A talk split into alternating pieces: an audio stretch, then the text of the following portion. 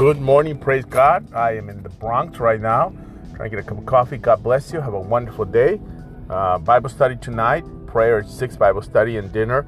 Awesome time with the family of God coming out. Don't stay home. I want to encourage you with Psalms 100, verse 4 and 5. Enter his gates with thanksgiving, go into his courts with praise. Give thanks to him and praise his name, for the Lord is good.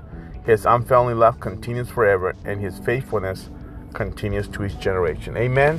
You have an awesome day, a blessed day. Let the Lord bless you, keep you, and stay focused. Stay the course. Let Him do a work in your heart today. God bless you. If, uh, I will be praying for you. If you need prayer, let me know. Have a wonderful day. God bless.